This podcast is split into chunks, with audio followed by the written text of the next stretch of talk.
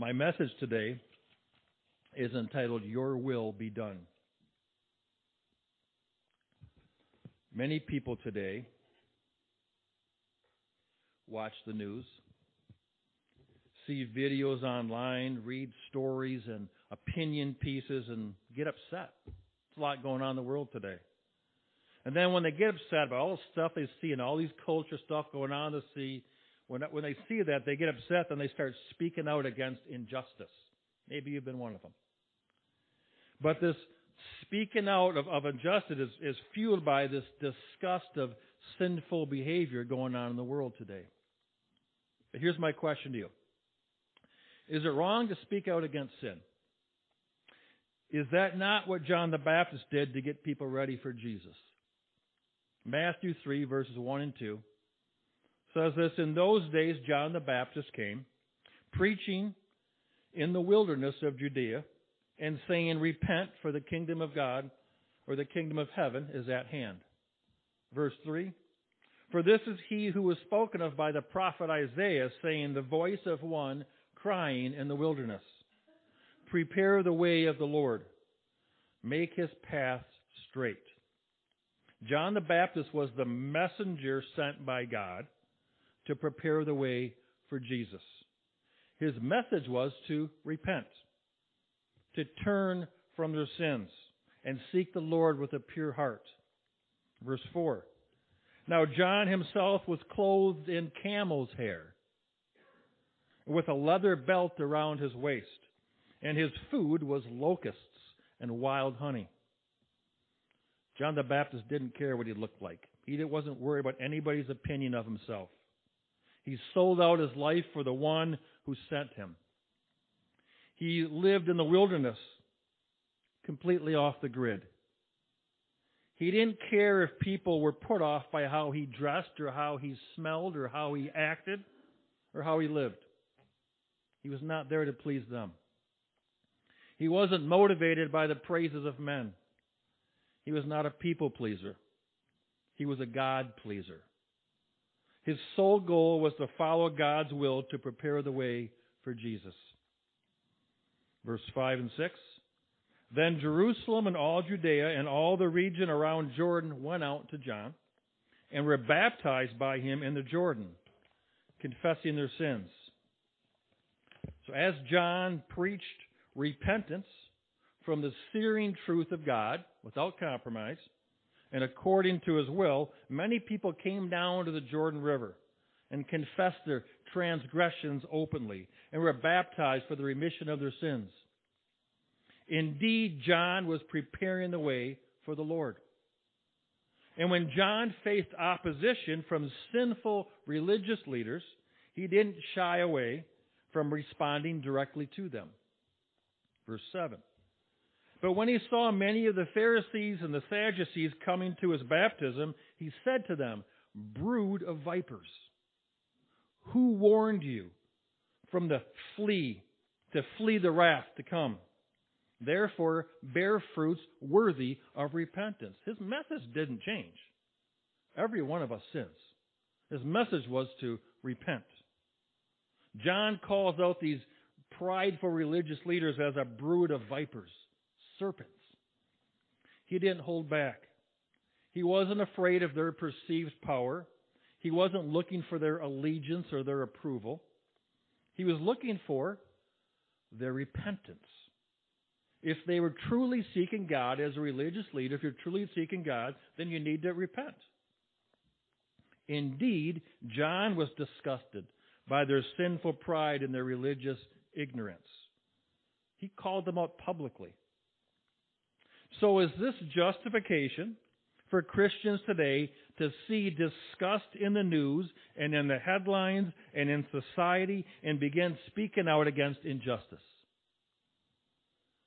Before you answer that question, there's something else you need to consider about this comparison between John the Baptist and the Christian rage of today. A major difference is in each of their starting points or more specifically, their source for propulsion. Why do they, what pushes them forward to do that? Because your starting point determines your intensity. and your focus and your goal. Which means if your focus is off, then you will not be ready when God interrupts your personal goal in order to follow His will instead. John's beginning point was a calling from God. He stood on the Word, quoting the prophet Isaiah that prophesied about him. He started up here from God above. And then he brought his message to those around him on the earth to bring them back up to God above. He told all of them to repent, to confess their sins, and to be humbled, and to prepare their hearts for the Lord. Yes, he did call out sin, but his goal was not judgment. His goal was repentance and changed lives and changed purposes and putting people in a place to receive the Lord in all his fullness. He didn't talk about issues or specific sins. That was not his focus. He chose to make God's Word his what. Next, he gave the how. How? Repent. That's how you get out of what you're doing right now. Repent. And then he gave the who. The Lord. That's your answer. And then finally he gave the why. Why? Because the kingdom of God, the kingdom of heaven is at hand. Now's the time to change. Now's the time to repent. Now's the time to come back to the Lord. In other words, it's the time to change and seek God with all your heart. As John prepared them for someone who was far greater to complete the change in each of them, he was laser focused on the proper what and who and how and why. But he was also ready. He was ready for when the Lord came on the scene. He didn't just continue to draw people to himself and his teaching and his baptisms. He knew his goal was to lead people to Christ and then let Christ take it from there. Sometimes we get into arguments, we want to tell people how wrong they are instead of saying, here's the truth, here's the answer Jesus. If we're so focused on us being right, we're not ready to turn them over to God. John the Baptist called out sin, but he always pointed people to Jesus. Every time because his belief was repentance is a changed life. And so when Jesus was coming, he was getting ready to turn them over to him. John 3, verse 30. John the Baptist said this He, Jesus, must increase and I must decrease. You see, when you're so focused on your message, we start to think that we have to prove someone that they're wrong. Instead of saying, I'm going to bring you truth, and I'm going to tell you who's going to complete the process. It's Jesus. That's the mission that when God calls you to share to people, when He calls you to share to prepare people for the Lord, Jesus must increase and take center stage. And we must decrease.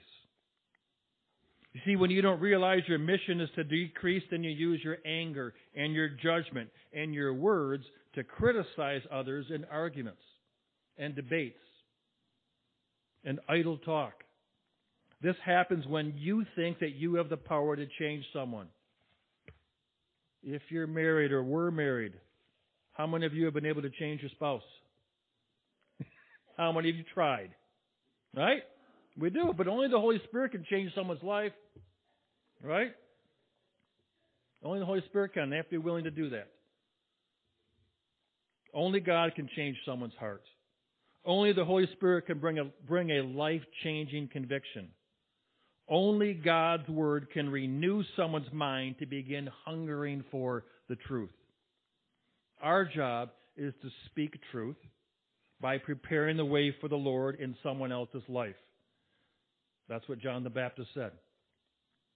If his sole goal was to punish and condemn and chastise and slander others through arguments and debates and issues, he would not have fulfilled his prophetic call on his life. He wouldn't have done any preparation for Jesus.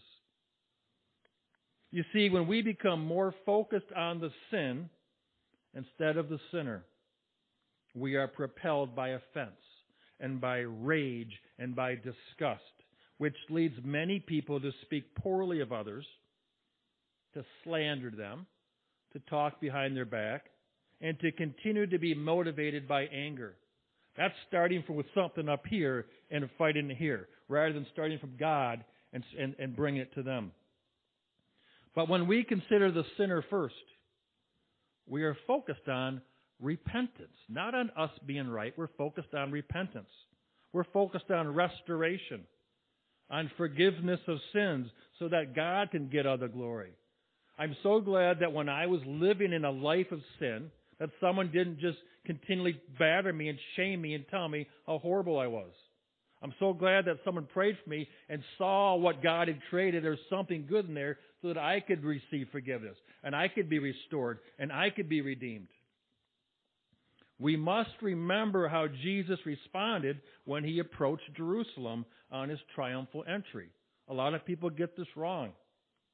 Many people say that when Jesus came into Jerusalem, that he was motivated by a righteous anger as he gave his woes to the Pharisees and the teachers of the law. But if you read it in context, you'll see it wasn't anger at all that was his source of propulsion. Luke 19, 41 and 42. Now as Jesus drew near, he saw the city and he wept over it. If you had known, even you, especially in this your day, the things that would make for your peace, but now they are hidden from your eyes. Jesus saw their ignorance, their pride, their sin, and ultimately their rejection of Him. His source of propulsion was not anger and disgust. It was grief. They missed it. He's coming to die for them, and they're missing it. It broke his heart that the very people he came to save were rejecting him and about to kill him. Jesus wept over the city of Jerusalem. He wept over sinners who couldn't see this truth. He wept over those living in sin and refused to receive truth when it walked right past them. If we are going to be like Jesus and follow after him, then this should be our response as well. If it breaks God's heart, then it should break our heart too. Not just propel us to speak out in anger and judgment. When we consider the sinner first, the ones who are blinded by sin, we should be reminded of ourselves. For once we too were lost, but then Jesus found us and forgave us and is in the process right now of restoring us. And I'm not all the way there. I still mess up. I sin. I blow it. But God hasn't given up on me. God has not judged me and condemned me. God is still working on me to make me become more like Jesus. And it's the same thing He does for all of you. That process is called sanctification. God's making us more like Him. It's one of the greatest miracles that happens today. A major part in sanctifying us to become more like Jesus is teaching us to lead with the proper what in our conversations, and the proper how, and the proper who, and the proper why. We can't be continually tripped up by making each specific issue the what. We have to keep the right focus. And the only way that we can do this is by having the right starting point with the right end goal in mind. We start from God to prepare people for God so that God becomes their destination. It's not about us being right. It's all about God. And when people are not willing to turn to God, and we know that many will not turn to God, but when they're not willing to turn to God, our goal is not to get into arguments and debates. Our goal is to speak truth and lead with compassion for those who are open to Jesus speaking into their lives. Remember, we are called to speak repentance leading to restoration, not judgment leading to condemnation. 2 Corinthians 5:18 Now all things are of God, who has reconciled us to himself through Jesus Christ, and has given us the ministry of reconciliation. Jesus has called us to reconcile. We certainly should be confronting sin and things that go against the Word and the will of God. But our end goal is not condemnation, it's reconciliation. We are to speak truth, but to focus on the answer, not on the problem. John 14:6. Jesus said, "I am the way.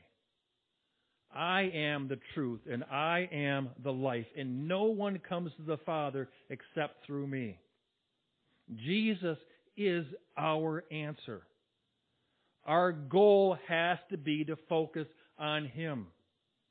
He is the way to heaven. He is the truth that we share. And He is the life that we seek to make our focus in everything that we do. Our focus is life, not condemnation. The enemy is trying to pull you into the thought to think that your whole goal is to condemn someone who's different than you or to judge someone. We judge sin, we don't judge people. We judge sin. Our goal is repentance leading to restoration, not judgment leading to condemnation. Our focus is Jesus. And if Jesus is our focus, then we must know and understand his will in the earth today. When Jesus taught his disciples how to pray, not what to say, but how to pray, he provided a pattern for our beginning source and our focus in all we do. Notice his beginning source. Matthew 6, verse 9. In this manner. What's that mean? It means I'm going to tell you how to pray. In this manner, therefore, pray. Our Father in heaven, hallowed be your name. Our starting point, and when we're knowing, understanding how to pray, our starting point is God our Father up here, who is perfect, who is truth, who is power, who is love. He deeply cares about all of his children in the earth who art in heaven.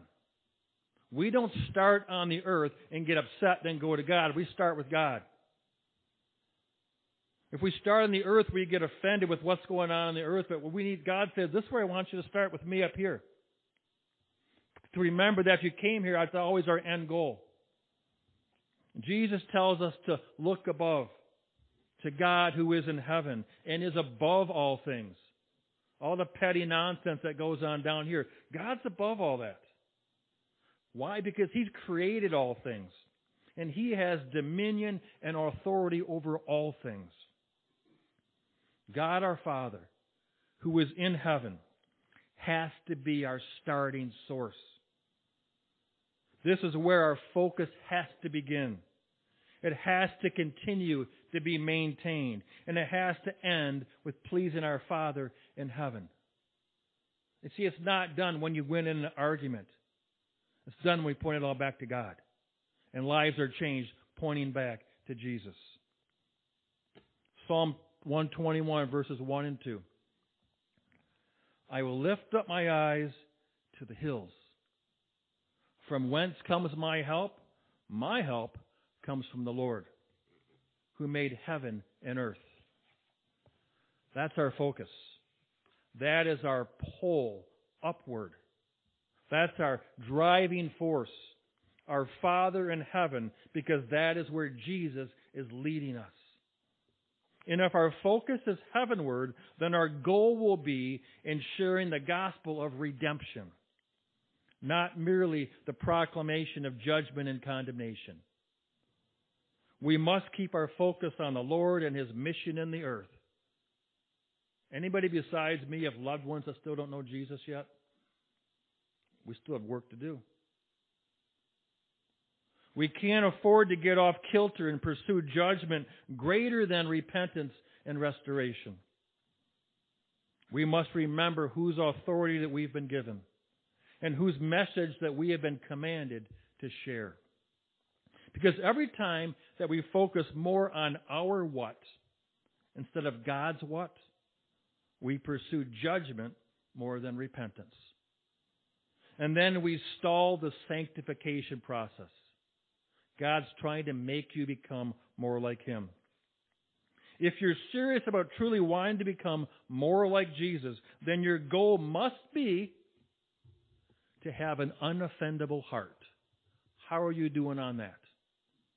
Is anyone out here have an unoffendable heart that they're never offended no matter what happens to you? Because that's where Jesus was.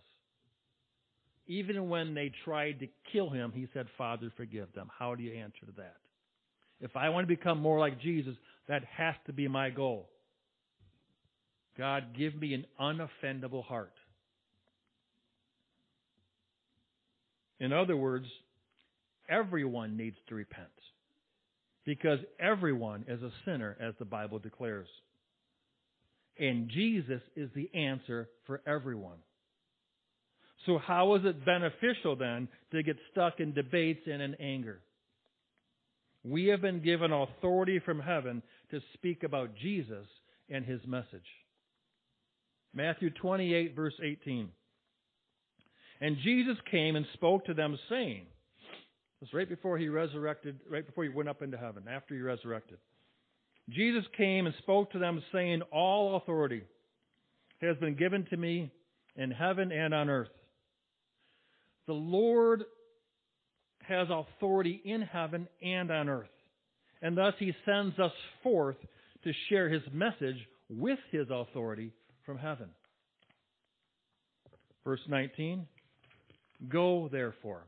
He's sending all of us out with that authority and with that focus.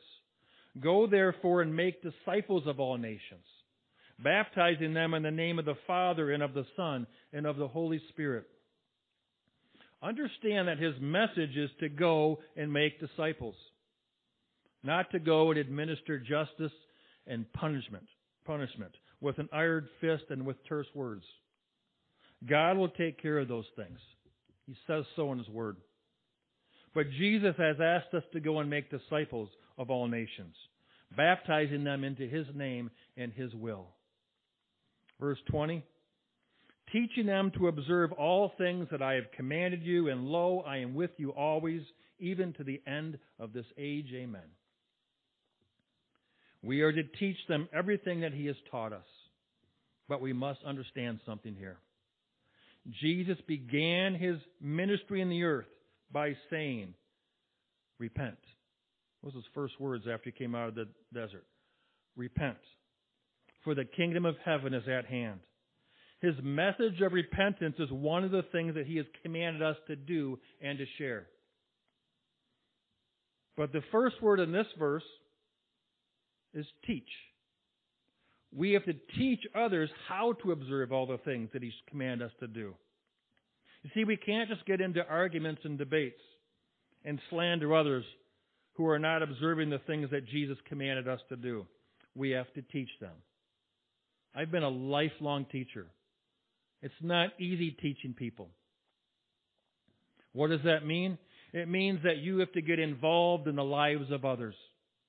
We don't just sit in the church or sit in our prayer circles and judge people who are on the outside. We get involved in their lives. We get involved in the lives of people who are different than we are. We have to listen to them. We have to understand where they're coming from without writing them off as being unreachable because they're different than we are. I'm so glad people didn't cast me out because I was very different from Christians when I was growing up. We have to listen to their questions before we share our answer. We have to be quick to judge sin, but refrain from judging a wayward soul who has not been taught the commands of Jesus in a way that makes sense to them. The bottom line is that you cannot teach anyone unless they know that you care about them first. A true, a true Christian is called to care for the souls of the unreached so that Jesus can forgive them and redeem them and point them to eternal life with Him. That is the heart of our Father in heaven. If we put too much weight on the wrong what or the specific sin, people will tune us out before they understand the who or the how or the why. Matthew 6 9. Our Father in heaven, hallowed be your name. Hallowed be your name means praised be your name. The name above every name. That's how we begin, by focusing on God first. For He is the truth, and He is the light, and He is our all in all. Philippians 2, verse 9 says, Therefore God has highly exalted Him, Jesus, and has given Him the name which is above every name, that at the name of Jesus every knee should bow, and of those in heaven, and of those on earth, and of those under the earth and that every tongue should confess that Jesus Christ is Lord to the glory of God the Father. Understand this. One day there will be a day of judgment. The great white throne judgment, as the Bible declares.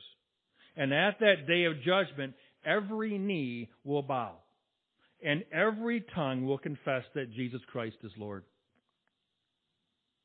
But only those who make the confession and change of heart here on earth will move into eternity with the Lord. Only those who bow their knees to Him now and confess that He is Lord now will receive eternal life in heaven. Those who don't bow or don't confess until Judgment Day, when they have no choice, will not enter in the promised land. That's what the Bible teaches. So we have work to do. There's a lot of people who refuse to bow, who refuse to confess, who refuse to admit that they're wrong, who refuse that the answer that comes to them. That's why Jesus wept over Jerusalem.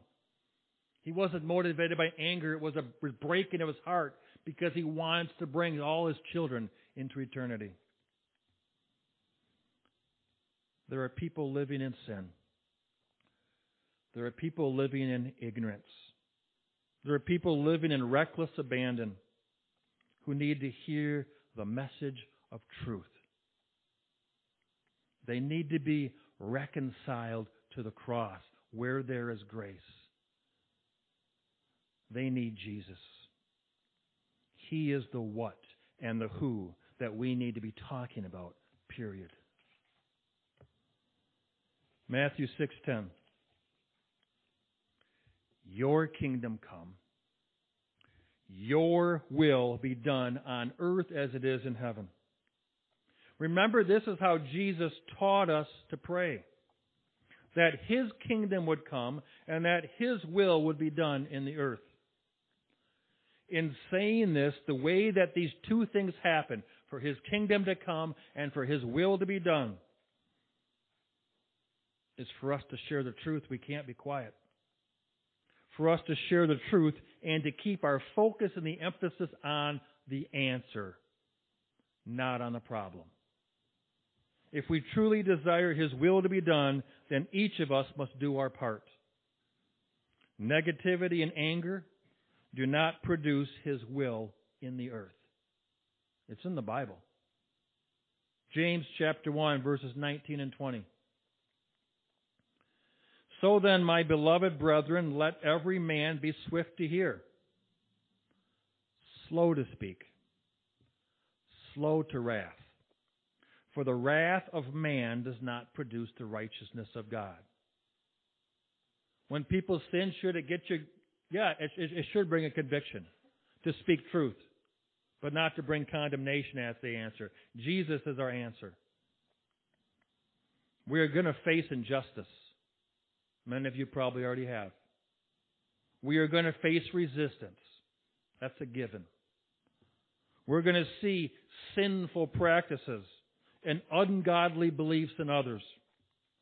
But it is our Christ-like resp- responses and reactions that will hasten God's kingdom to come and His will be done. Let us courageously lead with truth, never forgetting that our goal for everyone is repentance leading to redemption. Of course, not everyone will turn to Jesus, but it shouldn't sour our attempts to believe that there is still hope that more will come to Jesus, even those who are blinded in darkness right now. Let us all keep Jesus as the main thing in all we say and do. Let us remember that it's not about sharing our opinion, but sharing Jesus with others. If He is the way and the truth and the life, why would we share anything else? How can you insert Jesus into the, into the conversations? We just had a dodgeball tournament. I competed in a dodgeball tournament for my district a couple of days ago. And we had to pick a number to put on my back, and I put the number three. And I walked into my principal's office and said, Hey, my assistant principal said, Hey, you're going to do good tonight. You have the lucky number on it. I said, Why? She said, That's my son's number. I said, No, I picked it because it's God's number. God the Father, God, Jesus the Son, and the Holy Spirit. And that's why that's why I picked it. And I walked away. I wasn't trying to witness. I'm just I'm going to insert God in the equation, however it's going to be. I don't have to be proud or nothing, but I'm going to insert God in the equation. In the conversations that you have with others, how can you share the answer more than the problem or the issue? Our Father, who is in heaven, hallowed be your name. Your kingdom come, and your will be done through each one of us in all of our spoken words with others. Heavenly Father, we thank you for the power of your word. We thank you, Lord, that your word has the power to convict us. That we are not there yet. We have not arrived yet. And where we have pushed too much on our own, where we have had the wrong focus or the wrong what, forgive us, God. Help us to keep our focus on you up above. Help us to continue to bring things to you. Help us to pass it off to you, to share truth with grace and love. Help us to believe that when there is repentance, there is redemption. Let us not give up on anyone. Lord God, we give you the glory and we give you the thanks and praise as you continue to work in our hearts that we would, by our actions and our words, do things that your will would be done in the earth. In your precious name I pray. Amen.